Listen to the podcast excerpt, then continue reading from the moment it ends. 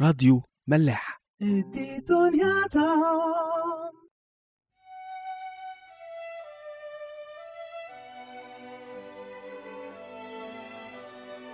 مساء الخير واهلا بيكم في حلقة جديدة من عيش وملح. معلش لبعض الظروف اللي خارجة عن إرادتنا شريف مش هيقدر يعمل حلقات اليومين دول فأنا اللي هكون بكمل معاكم سفر هوشع والحقيقة السفر ده من أقرب يعني الأسفار لنفسي مش كسفر يعني أنا يمكن ما قريتش السفر جامد قوي كتير بس كالقصة نفسها قصة هوشع. القصة دي علمتني كتير قوي عن ربنا يعني حاجات مش ممكن هنلاقيها بالوضوح ده غير في سفر هوشع. وأنا شخصيا شايف إن أي حد عايز يختبر ويفهم محبة ربنا لينا لازم يقرأ أو يدرس السفر ده وبتمعن يعني. ويمكن لو قارنا بينه وبين سفر مثلا نشيد الانشاد هنلاقي إنه ده level 2 بتاعه ال level اللي بعده. نشيد الانشاد بيتكلم عن حلاوة العلاقة مع ربنا في بدايتها آه، مع بعض الأمثلة بقى للمشاكل اللي ممكن تحصل في أثناء الخطوبة أو في بداية الجواز زي الفتور مثلا وإزاي يتعاملوا معاها ال couple أو الزوجين يعني. هوشع بقى بياخدنا لمستوى تاني خالص مستوى الحب الجارح. واحد يحب واحدة بس هي مش مستوعبة قوي الحب ده فبتجرحه بأي شكل. وإزاي ربنا اللي بيمثله هوشع الزوج بيتعامل مع جومر بنت دبلايم اللي هي بتمثلنا إحنا كبشر بشكل عام. وزي ما ريم لو نفتكر كانت في نشيد الأنشاد بتتكلم عن العلاقة في الأول بالشكل الرمزي اللي هو يعني آه، علاقة آه، ربنا بالكنيسة ومحبة ربنا للكنيسة وبعدين اتكلمت على الشكل المباشر بقى اللي هو علاقة الراجل بمراته والست بجوزها. هنحاول نعمل نفس الموضوع في سفر هوشع. فمش بس نبص لرمزية العلاقة لا نحاول نطبقها على علاقتنا بيننا وبين بعض كمان. آه، ما اضحكش عليكم يعني على قد ما أنا متحمس قوي للكلام عن السفر ده بس يعني أنا في نفس الوقت خايف زي ما الشيف قال كده في آخر حلقة إني خايف ما أقدرش أغطي كل النقط أو العناصر أو معالم الحب اللي بتبان في السفر ده. يعني ربنا يسهل ويكمل. شريف كان خلص الإصحاح الأول واللي حكى لنا عن جواز هوشع من جومر بنت دبلايم بأمر من ربنا. هو اللي روح اتجوز واحدة زانية وخلف منها أولاد زنا وزي ما كنا قلنا إنه هو في الأول شكله الأمر من ربنا أو بمباركة ربنا بس زي ما تعمقنا أكتر بقى إنه مفيش حاجة اسمها كده مفيش ربنا مش هيقول كده لحد إن أنت تروح تتجوز واحدة خصوصا إنه عايز يشبه العلاقة دي بعلاقته مع شعب إسرائيل أو مع البشر عامة طبعا. وبما إن ربنا بيحبنا فعلا فهو في القصة دي بيورينا إزاي إن هو زرع الحب في قلب هوشع. ربنا هو مصدر أي حب زرع الحب في قلب هوشع ناحية جومر. حتى وإن كانت زانية. أو بتعبد الأوثان اللي من ضمن مظاهر عبادتها هي الزنا. عشان يوري له ويورينا كلنا إحساسه لما بيحبنا وإحنا قلبنا مش معاه. ومش بس كده لأ كمان بيخلف منها أطفال اللي هم يزرعيل ولرحامة ولعمي وبيفسر الإصحاح الأول معاني الأسماء دي. وده برضو اتكلمنا عليه في الحلقات اللي فاتت. السؤال بقى دلوقتي هل يا ترى جومر هتتغير بحب هوشع؟ هل الحياة الزوجية النظيفة هتشبعها وتنسيها حياتها القديمة؟ هل في حاجة اسمها كده أصلا؟ اللي هو الحب المغير أو المحرر؟ هنعرف بقى كل ده من خلال دراستنا في واحد من أحلى أسفار الكتاب المقدس سفر هوشع وقصة هوشع مع جومر. ادي دنيا ضخم. الإصحاح التاني بيبتدي بزي مناقشة حادة أو خناقة. بيقول إيه بقى؟ بيقول كده. قولوا لإخواتكم عمي ولإخواتكم رحامة حاكموا أمكم حاكموا لأنها ليست امرأتي وأنا لست رجلها لكي تعزل زناها عن وجهها وفسقها من بين ثدييها. مبدئيا كده بنشوفه بيسمي الأبناء دول بأسماء مختلفة عن آخر إصحاح. في الأول كان مسميهم له عمي يعني مش شعبي وله رحامة يعني مش هرحم. دلوقتي التسمية اتغيرت لإيه؟ لعمي يعني شعبي ورحامه يعني هرحم. يعني أنتوا برضو شعبي وأنا لازم هرحمكم. يعني بداية المناقشة دي اللي هنشوف إزاي هو مجروح منها سواء ربنا من شعبه أو هو شعب من مراته. إحنا فاهمين بقى إن الاتنين ماشيين مع بعض. بس من أولها كده بيعلن محبته ورحمته للشعب ده وهوشع لولاده من جومر. بيقول لهم إيه بقى؟ عمي ورحامه إن هم يحاكموا أمهم. وهنا المحاكمة مش بمعنى judging يعني الإدانة. لا في الترجمة الإنجليزي بتبان أكتر يقول plead أو contend أو rebuke كل دول بيتقالوا في ترجمات مختلفة. كلهم بيدوروا حوالين فكرة واحدة إن هو إنك تنادي لحد تدعوه لحاجة معينة. غالبا هنا للتوبه وإنك تجاهد في الدعوة إنك تفضل ورا حد عشان يتوب أو عشان يغير طريقه. وبعدين يقول إيه؟ لأنها ليست امرأتي. يعني هو اتبرى منها خلاص طلقها. وبيبان السبب لأنها زنت عليه. وزنا بين يعني مش غلطة لأ دي حالة هي مقتنعة بيها. بيقول في الحتة اللي قريناها حتى زناها قدام وجهها قدام وشها شايفاه. يعني حاجة ما هيش مثلا بتستخبى منها لأ هي حاجة حالة هي مقتنعة بيها وعايشاها. وفسقها بين ثدييها يعني محتضنة الخطية محتضنة الفكرة دي. قريبة قوي من قلبها. طيب. طبعا طبيعي هنا الواحد يقول يعني ده مش من حقه يطلقها ده حقه يضربها بالنار يقتلها ويشرب من دمها. إن هو عمل معاه كل ده اتجوزها رغم الحالة السيئة اللي هي كانت فيها وهي برضه سابته ورجعت لحياتها دي تاني.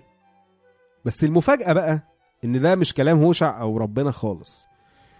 نركز بقى تاني في الكلام اللي اتقال. هو بيقول حاكموا أمكم لكي تعزل زناها يعني آه هي ما بقتش مراتي بس ده مش الطلاق اللي إحنا دايما بنفكر فيه للانفصال أو للنسيان إنما هو طلاق لإعلان موقف معين. لحد ما تسيب خطيتها حاكموا أمكم لحد ما تعزل زناها يا نهار أبيض. يعني ده طلع إن حتى مفهوم الطلاق اللي ربنا بيتكلم عليه آه، في العهد القديم أو في الجديد يعني لما المسيح كان بيتكلم عن الطلاق لعيلة الزنا هو مش عشان ننفصل أو عشان آه، ننسى اللي إحنا حبيناه أو اتحدنا بيه. لا إنما عشان نعلن موقف بس. حتى لو انفصال لسه مستمر ظاهريا إنما الحب موجود. الرعاية والاهتمام هم هم. وإلا لو خدنا بالنا ما كانش اهتم أصلا إنه يعاتبها ولا إنها تتغير. يعني هو آه مجروح من الخطية من الزنا من إنها تركت المحبة الحقيقية بتاعته دي عشان تمشي ورا. يعني أقل كلمة تتقال إنها ناس ما تستاهلش بس هو لسه بيحبها لسه باقي عليها. أنا بس بقى كنت عايز أنط كام آية اللي هو بعد الآيات اللي إحنا قريناها دي بيقعد بقى يقول أنا هعمل فيها وهسوي وعشان. تحس باللي هي عملته. كلام كتير كده وتهديدات وهنتكلم فيها بعدين يعني. بس هننط كل ده وهنلاقيه بقى بيقول كده في آخر كلامه في عدد 14 لكن بعد كل التهديدات دي ها أنا ده أتملقها وأذهب بها إلى البرية والاطفها أتملقها دي يعني بمعنى إن أنا أقعد وراها أحاول أدلعها واطيب بخاطرها يعني لحد ما قلبها يرق. وأعطيها كرومها من هناك. ووادي عخور بابا للرجاء. وهي تغني هناك كأيام صباها. ترجع بقى إيه كل حاجة زي زمان. وكيوم صعودها من أرض مصر. ويكون في ذلك اليوم يقول الرب أنك تدعينني رجلي ولا تدعينني بعد بعلي. يعني هو لسه بيحط الرجاء إنها ترجع تاني محبتها زي ما كانت زمان. وإن هو فعلا يكون رجلها اللي هو مالي عينيها واللي هي مش محتاجة حاجة تانية من بعديه. هو ده الهدف في الآخر. شوف القلب بقى بتاع اللي بيحب بجد. حتى لو وصل إنه أخد موقف زي الطلاق أو الانفصال بسبب الزنا إنما هو لسه بيحبها. بيحبها يا جماعة. يعني حد هيروح لهوشع يقول له يا ابني أنت إيه اللي جبرك على كده؟ ما الدنيا مليانة بنات أشكال وألوان. ويتمنوا ربع اللي أنت بتعمله ده. هو يقول لهم ماشي كل ده صح. بس هي دي حبيبتي هي دي اللي أنا بحبها. ربنا اداها لي وهي بقت حتة مني. وكأن مفيش غيرها أصلا على الأرض هو مش شايف غيرها. تعمل اللي تعمله. هقفش عليها وهطلقها بس مش عشان أشوف غيرها. يعني خدوا بالكم من الفكرة دي. فكرة الطلاق هنا مش عشان يشوف بديل ليها وينساها بقى ويرميها ورا ظهره إنما لأ هستناها. هستناها تتشفي تفوق لنفسها تستوعب محبتي وترجع لي. هو ده الحب وهو ده الارتباط أو الجواز اللي ربنا بيكلمنا عليه. خلاص اتحاد في جسد واحد. تخيل أنت كده تقدر مهما كانت رجلك ولا إيدك بتوجعك إنك تروح للدكتور يقول له بص بقول لك إيه إيدي دي وجعاني بقالها سنة مثلا اقطعها يعني دي الناس بتبقى بتموت وايديها بتبقى مهروسة قدامها مثلا ورجلها وبترفض حاجة زي كده. والدكتور هو اللي بيضطر ياخد القرار ده غصب عن المريض عشان الانفكشن ما يكملش على باقي الجسم. وحتى يعني لو حد خد قرار زي ده بيبقى يعني خلاص ما ما عندوش حل تاني وإلا هيموت. وكل الكلام اللي بنقوله ده بيبقى على إيد ولا رجل. يعني يقولوا برضو ده طرف من أطراف الإنسان. أمال بقى تخيل لو الموضوع ده في قلبك أو في دماغك دماغك وجعاك. هتعمل إيه؟ هتروح تقطع دماغك؟ ولا هتروح تاخدها لألف دكتور وتاخد لها ألف مسكن لحد ما الصداع ده يروح؟ خلاص دي حتة منك. وربنا اداها لك بوعد إنها تكون معين نظير. معين نظير يعني مش شرط بس إنها تكون بتساعدك في البيت ولا في الشغل ولا بتشيل العيال ولا بت... لا ده الموضوع أكبر من كده بكتير. دي بتخش في خطة خلاصك مهما كان اللي هي بتعمله معاك بس في الآخر الناتج من الموضوع ده إن أنتوا الاتنين بتخلصوا بعض بتخلصوا بسبب بعض. وزي ما هي جاية عشان تساعدك في الدور ده انت مسؤوليتك إنك تاخد بالك منها للآخر مهما عملت. فافسس خمسة بولس بيتكلم بقى عن الموضوع ده باستفاضة يمكن إحنا عارفين الآيات دي بس يمكن لما نقراها دلوقتي نبص لها بشكل مختلف. بيقول كده في أعداد 25 ل 33 أيها الرجال كلام موجه للرجال. احبوا نساءكم كما أحب المسيح أيضا الكنيسة وأسلم نفسه لأجلها. يعني حب الراجل للست لازم يتقارن بحب المسيح للكنيسة. شوفوا بقى إيه حب المسيح للكنيسة عامل إزاي وقيس عليه. وهو ده اللي هوشع برضه بيتكلم فيه إنه الكتاب بيقارن حب هوشع لحب ربنا. حب هوشع لجومر اللي زنت عليه ليه حب ربنا لشعبه اللي بيسيبه وهو لسه بيفضل يحبه وبيستناه إن هو يرجع له تاني. يقول كما أحب المسيح أيضا الكنيسة وأسلم نفسه لأجلها لكي يقدسها مطهرا إياها بغسل الماء بالكلم. ليه بقى؟ لكي يحضرها لنفسه كنيسة مجيدة. لا دنس فيها ولا غضن أو شيء من مثل ذلك بل تكون مقدسة وبلا عيب الترجمة بالإنجليزي لطيفة قوي في الحتة دي يعني إن هو مش بالشكل يمكن اللي إحنا نحسه آه، ناشف كده بس هي بتتقال كأنها وش بتاع واحدة. إنه بيقعد واخد باله منها إنها ما يكونش فيها أي scratch أو أي wrinkle هو مفيش أي كرمشة يعني أو أي حاجة غلط في الوش. لأ بيبقى perfect شوفوا المحافظة بقى اللي ربنا عايزها من الراجل على مراته. طبعا مش بالشكل يعني. بس إن هو ياخد باله إنها ما تتجرحش بأي شكل وإن هي ما تعجزش بسبب الحياة واللي بيحصل فيها لا هو يبقى بيباشر على النضارة دي بتاعتها. كذلك يجب على الرجال أن يحبوا نساءهم كأجسادهم. من يحب امرأته يحب نفسه. ده بقى اللي كنا بنقوله إن هو بيحب مراته زي جسده بالظبط. فإنه لم يبغض أحد جسده قط بل يقوته ويربيه. كما الرب أيضا للكنيسة. شوف الواحد بيهتم إزاي بجسمه يبقى عامل إزاي ويقعد بقى يروح جيم ومش عارف إيه علشان خاطر جسمه يفضل فت وشغال كويس وشكله كويس. وفي نفس الوقت طبعا لو أي حاجة آه، عيت فيه أو تعبت بيقعد ياخد باله منها مش هيسيبها يعني. مفيش حد يعمل كده غير لو مجنون بقى دي حاجة تانية. يعني بنتكلم في الطبيعي إنه أي واحد بياخد باله من جسمه.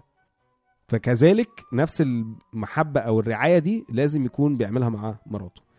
لاننا أعضاء جسمه من لحمه ومن عظامه.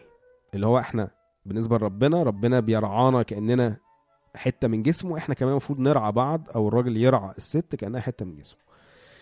من أجل هذا يترك الرجل أباه وأمه ويلتصق بامرأته. بينفصل من جسد العيلة اللي هو كان تابع ليها الأب والأم عشان يلتصق بامرأته ويكونوا هما يونت جديدة أو وحدة جديدة. ويكون الاثنان جسدا واحدا. هذا السر عظيم ولكني أنا أقول من نحو المسيح والكنيسة وأما أنتم الأفراد فليحب كل واحد امرأته هكذا كنفسه وأما المرأة فلتهب رجلها طبعا بعد كل ده بيبقى منتظر بقى إن المرأة إنها تحترم الراجل وإنها تعمل له حساب يعني أو تعمل حساب للي هو بيعمله عشانها ده. اللي هو برضو طبيعي إن هو جومر هتبقى منتظر إنها تعمل كده مع هوشع. وعشان كده هوشع زعل منها ووصل للمرحلة دي إن هو عايز ينفصل عنها. شوفوا بقى ربنا بيتكلم عن حب عامل إزاي. وإحنا دلوقتي بنتكلم عن إيه نوع المشاكل؟ الكيمستري اللي ما بيننا مثلا مش قد كده. فلا مش عايزين نكمل. مفيش كيمياء. يعني طبعا أنا ماليش حق أحكم على أي حد. كل واحد حر بقى وده بينه وبين ربنا يعني وبينه وبين الشخص يعمل اللي هو عايزه. بس اللي عايز يتعلم الحب فعلا الحب بتاع ربنا هو ده بقى. نشوفكم الحلقة الجاية.